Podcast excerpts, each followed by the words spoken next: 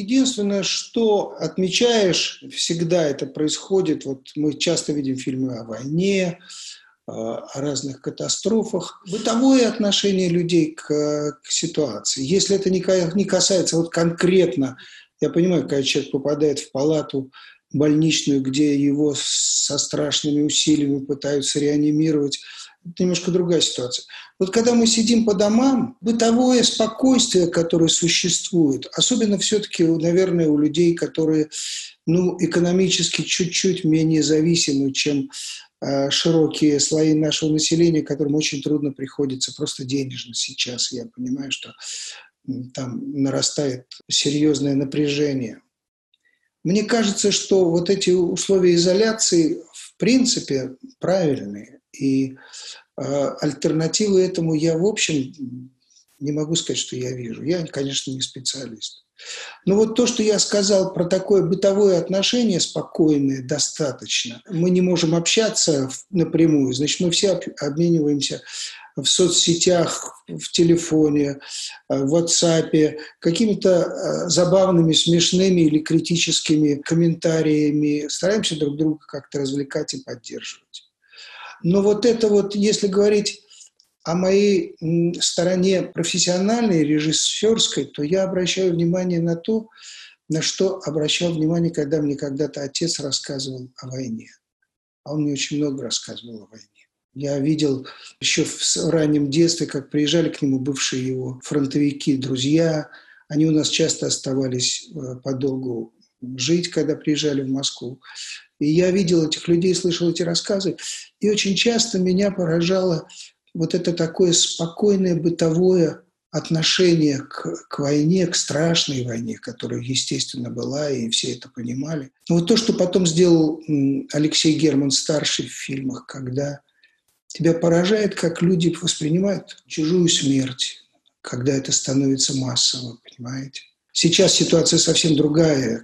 К счастью, это не такая страшная катастрофа, какой была война, Вторая мировая, Первая мировая.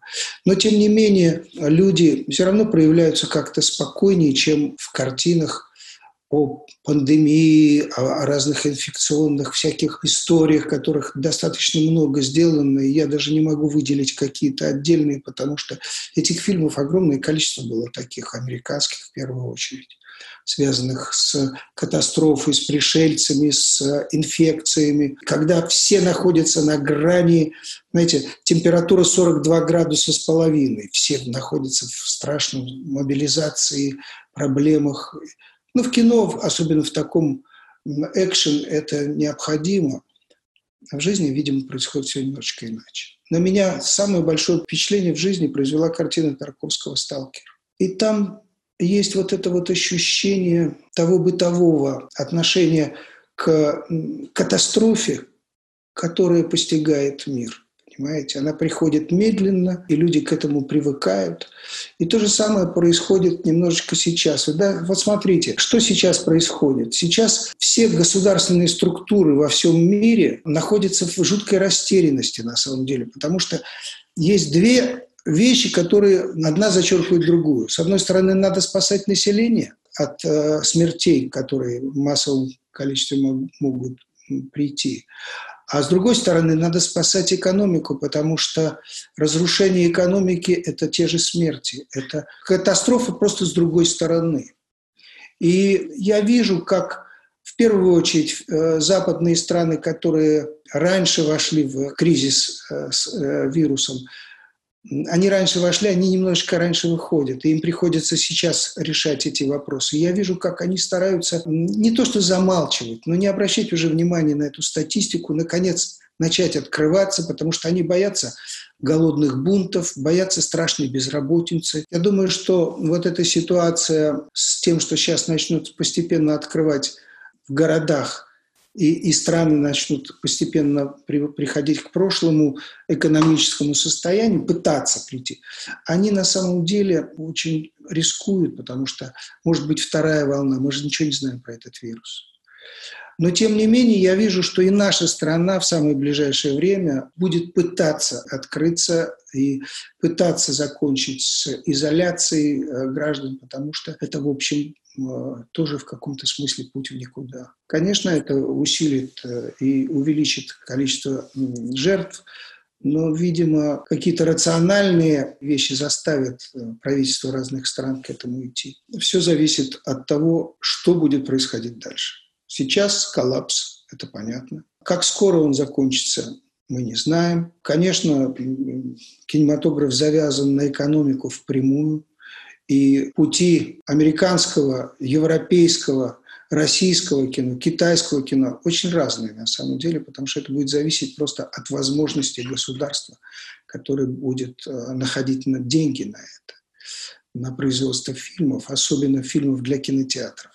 Ну вот что я могу сказать? Я не знаю, я сам нахожусь в таком положении. Мы заморозили работу над фильмом в марте месяце. Группа пошла по домам, мы все сидим дома. Мы не знаем, будут ли продолжаться наши съемки, потому что фильм завязан с иностранными актерами, кроме российских, с иностранной экспедицией в Прибалтику. Что будет? Мы, не, мы ничего не знаем. И не понимаем, когда наши возможности к тому, чтобы продюсеры могли продолжать работу над фильмом. Я думаю, что такая ситуация близкая к такой во многих областях кинематографа и у многих и режиссеров, и актеров, и продюсеров. Конечно, в этой связи, особенно первое время, я думаю, после того, как коронавирус отступит, на первый план будут выходить э, фильмы, которые недорого снимаются, недорого стоят в производстве, которые можно показывать на, в интернете, на телевидении, э, сериалы в том числе. Я думаю, что э, вот та ситуация, которая сейчас возникла, она во многом подхлестнула именно эту сторону э, зрелищного кинематографа и вообще просто кинематографа в целом. Посмотрим, что будет. Очень трудно отвечать сейчас. Я думаю, что специалисты Э, футурологи, они э, на самом деле все время уходят от этих ответов, просто повторяют то, что мы много раз слышали. У нас своеобразные взаимоотношения с государством. Я думаю, что дорогостоящие проекты будут ставиться, на них государство будет находить деньги, но это будут те режиссеры и те проекты, которые политически в первую очередь устраивают э, власти.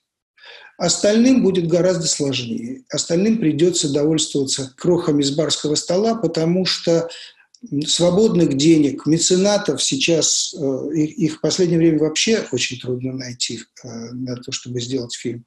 Будет еще меньше, просто у всех сейчас будет кризисная ситуация, она будет продолжаться довольно долго.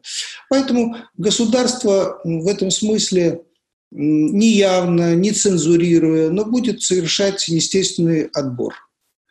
А, он уже идет. Людям, близким к власти, э, будут давать и деньги, и возможности снимать.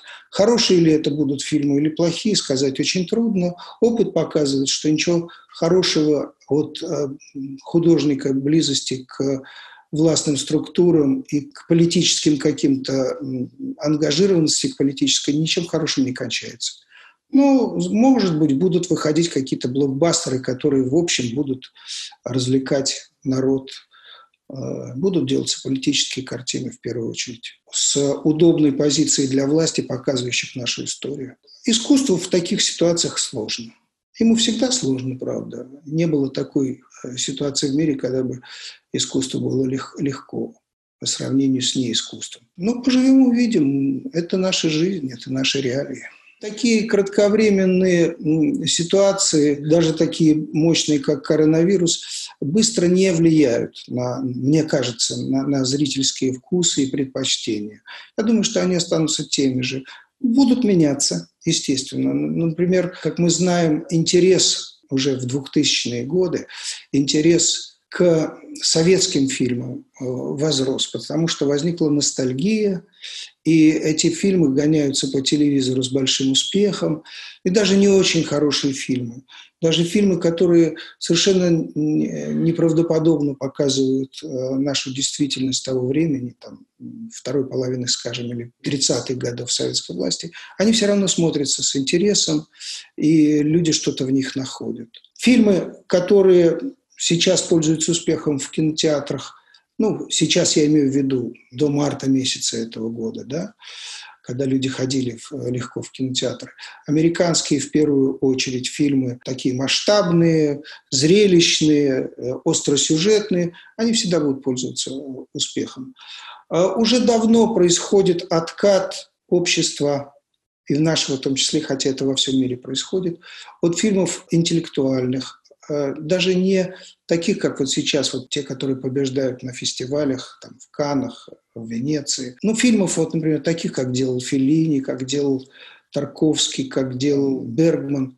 Такие фильмы пользуются меньшим успехом, просто потому что это не мое мнение, это я читаю в статьях научных и околонаучных, что интеллект общества падает очень сильно ему все меньше хочется утруждать себя от, э, такими размышлениями о жизни, о, о том, в какое ты место занимаешь, а для чего ты родился. Какие-то серьезные общечеловеческие вопросы ставятся все меньше и меньше. Дичает население Земли.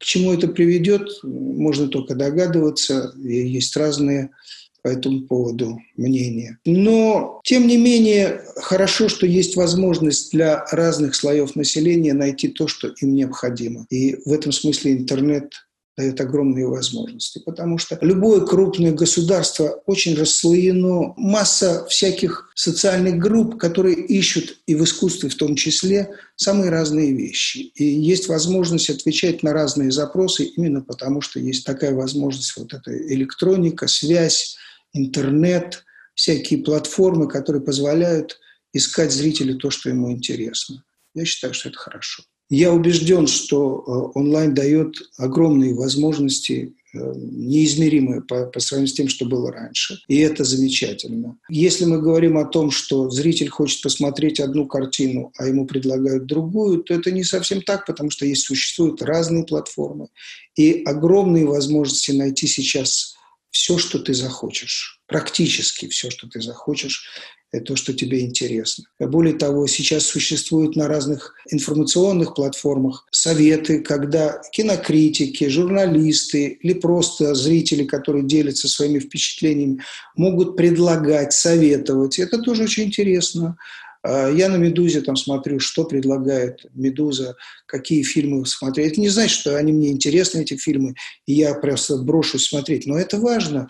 Важно, потому что каждый может найти на таких платформах что-то для себя интересное, услышать мнение других людей. Замечательно, это очень хорошо. Я не вижу в этом ничего плохого. Фестивали, Олимпийские игры, различные э, вот такие общественные всякие события – Э, Все будет зависеть от того, насколько э, будут возможности у большинства развитых стран, э, насколько они смогут финансировать все это. Мы не понимаем, в каком мире мы будем жить все равно. Может быть, через год, через два мы залижем раны, и все более-менее будет возвращаться к старому, а может быть, мы уже к старому никогда не придем. Мы же понимаем, что мы тоже последние десятилетия мир, я имею в виду, жили непосредством. Огромное количество вещей, производимых различными э, фабриками, предприятиями, э, все время э, менялась мода, а менялась специально, потому что надо было содержать все это, надо было давать возможность работы этим всем организациям. Когда люди состоятельные вынуждены каждый год были менять одежду, обувь, не потому что она изнашивается, а просто потому что то остроносые туфли, а вот в следующем году они будут туфоносые, а в следующем году будут совершенно другие приоритеты в женской одежде. Это все искусственно менялось, переизбыток вот этого вот материального того, что происходит э, и происходило в мире, оно на самом деле не совсем правильное. И, может быть, когда денег будет меньше у людей – я имею в виду в экономике, то будет более рационально как-то использоваться эти вещи. Очень трудно сказать. Я вернусь к вопросу о фестивалях. Ну, это такая вещь, ну, это праздники. Да? Могут быть праздники более пышными, могут нет. Вот у нас сейчас будет праздник 9 мая. Вместо того, чтобы провозить ракеты и э, одетых в разную форму 40-х годов ряженых людей из солдат или там проходящих демонстрантов будут просто летать самолеты. Ну, бывает так, бывает по-другому. Это мало что меняет в жизни. Так же, как и фестивали. Сюжетов и фильмов о коронавирусе будет э, очень много. А одни будут глубже, другие будут поверхностные, третьи будут конъюнктурными. Но их будет много, потому что такое событие э, не может не отразиться э, в, в искусстве, в, в политике, в, вообще. Естественно, это естественно. И когда мы говорим о том, что общество потребления в том виде, в котором оно было последние годы, особенно в западном мире, потому что мы все равно в этом смысле являемся большой провинцией. У нас этих проблем в таком количестве не было. Тем не менее, вот эта эстетика гламура, которая в последнее время пришла в нашу жизнь и в кинематограф, и в журналы, и в отношении к жизни, оно будет меняться. Это не значит, что мы будем жить в мире более справедливым и лучшим, чем сейчас. К сожалению, такой прямой прогресс э, в истории, он не подтверждается. И э, меняются формации, и это не, не значит, что после демократической формации, в которой сейчас, в общем, для меня является самой правильной и, и, и лучшей из того, что могла представить история, что это вечная штука. Очень может быть, что она сменится на страшные авторитарные режимы во всем мире неизвестно, как пойдет. Есть к этому тоже какие-то свои тенденции и сигналы, что может так произойти. Человечеству может быть очень трудно и жестоко, и жизнь может быть э, очень тяжелой. Но она живая, она не может стоять на месте, она все равно будет меняться. Человек будет приспосабливаться и побеждать какие-то кризисы, и за это будет платить самыми разными вещами. Я сейчас, находясь э, вот в таком домашнем режиме, а смотрю гораздо больше фильмов, э, чем делал это последние несколько лет. И э, мне это интересно и профессионально что-то дает. Смотрю много сериалов, и российских, и э, иностранных, потому что, конечно, во многом будущее кинематографа связано с сериалами. Эта часть э, кинематографическая будет все больше усиливаться. Я в этом убежден. Хорошие, талантливые вещи появляются всегда штучно. И э, за последние там 2-3 года, ну, можно несколько сериалов назвать, которые мне были интересны. Вот. Какие-то какие фильмы я пересматриваю сейчас и удивляюсь, что я раньше их не отметил. Но для, для сериального как бы, направления кинематографа очень важна массовость, опять-таки приток денег. Потому что э, когда делается тысячи сериалов, то, что происходит в Америке, например, знаете, они на разный вкус делаются, и опять-таки люди могут выбирать что-то для себя интересное, потому что вкусы очень разные. И э, те сериалы, допустим, которые у нас сейчас идут с большим успехом у массового зрителя по телевизору, не факт, что они бы так же хорошо такого уровня сериала шли бы в других странах. И это не факт, что кинематографисты к ним относятся так же хорошо, как широкий зритель. Все по-разному бывает. Я считаю, что то, что вот за последние там, года полтора, наверное, я посмотрел самого интересного в сериалах, это, конечно, картина «Домашний арест». Я считаю, что это просто был прорыв и комедийного, и вообще качественного телесериального искусства. Это очень хорошая картина, и я очень слежу за авторами, я очень люблю актерские роли, которые там мне это было очень интересно. А сейчас будет повторяться. Вот сегодня, например, идет э, место встречи изменить нельзя. Ну вот э, он был сделан очень давно, у него масса грех, там чего угодно. Но это сериал, который можно смотреть много, множество раз. Или опять-таки обещает Россия, что будет сериал «Ликвидация», понимаете. И я его с удовольствием опять посмотрю. Таких сериалов, конечно, немного. Ну и не может быть их много. Слава Богу, что они есть. Для меня Отечественная война, конечно, в моей жизни это очень большой этап взросление для меня и понимание жизни вообще. Именно потому, что отец очень личностно все это мог пережить и умел рассказать. А, не только в кино, но и просто мне, как а, своему сыну. И для меня это святая страница нашей жизни, трагическая, страшная. Во многом более страшная, чем мы об этом говорим официально. И там много разных сторон, очень много разных сторон. И, к сожалению, люди циничные в силу разных конъюнктурных своих обстоятельств и довольно часто стараются замолчать то, что происходило на самом деле. А было очень много трагического, что совершенно не унижает цену нашей победы и никак ее не умаляет. И чем было бы больше правды, тем было бы лучше. К сожалению, она не вся сейчас приветствуется, и в массовом сознании она еще недостаточно разъяснена. Для меня, конечно, 9 мая – это личный праздник, потому что отец и мама поженились 9 мая. Поженились э, в 1944 году, когда отец по ранению из-под Будапешта, он просто в тыл попал э, на Северный Кавказ, где была мама, э, которую он не видел с 1941 года, он ее потерял. И, как ни странно, они нашлись просто из-за небольшой статьи в газете, в «Комсомольскую правду», когда отец отправил с фронта в 1943 году, написав, что он потерял свою невесту и не знает, где она. Если она может откликнуться, то должна откликнуться. И мать ему написала, и они опять встретились. И когда он в 1944 году пришел с, э, с фронта, то они поженились 9 мая 1944 года, ровно за год до Дня Победы.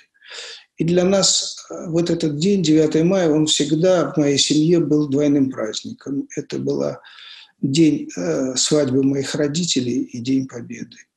И он для меня всегда был самым большим праздником моей жизни. И таким же и остается.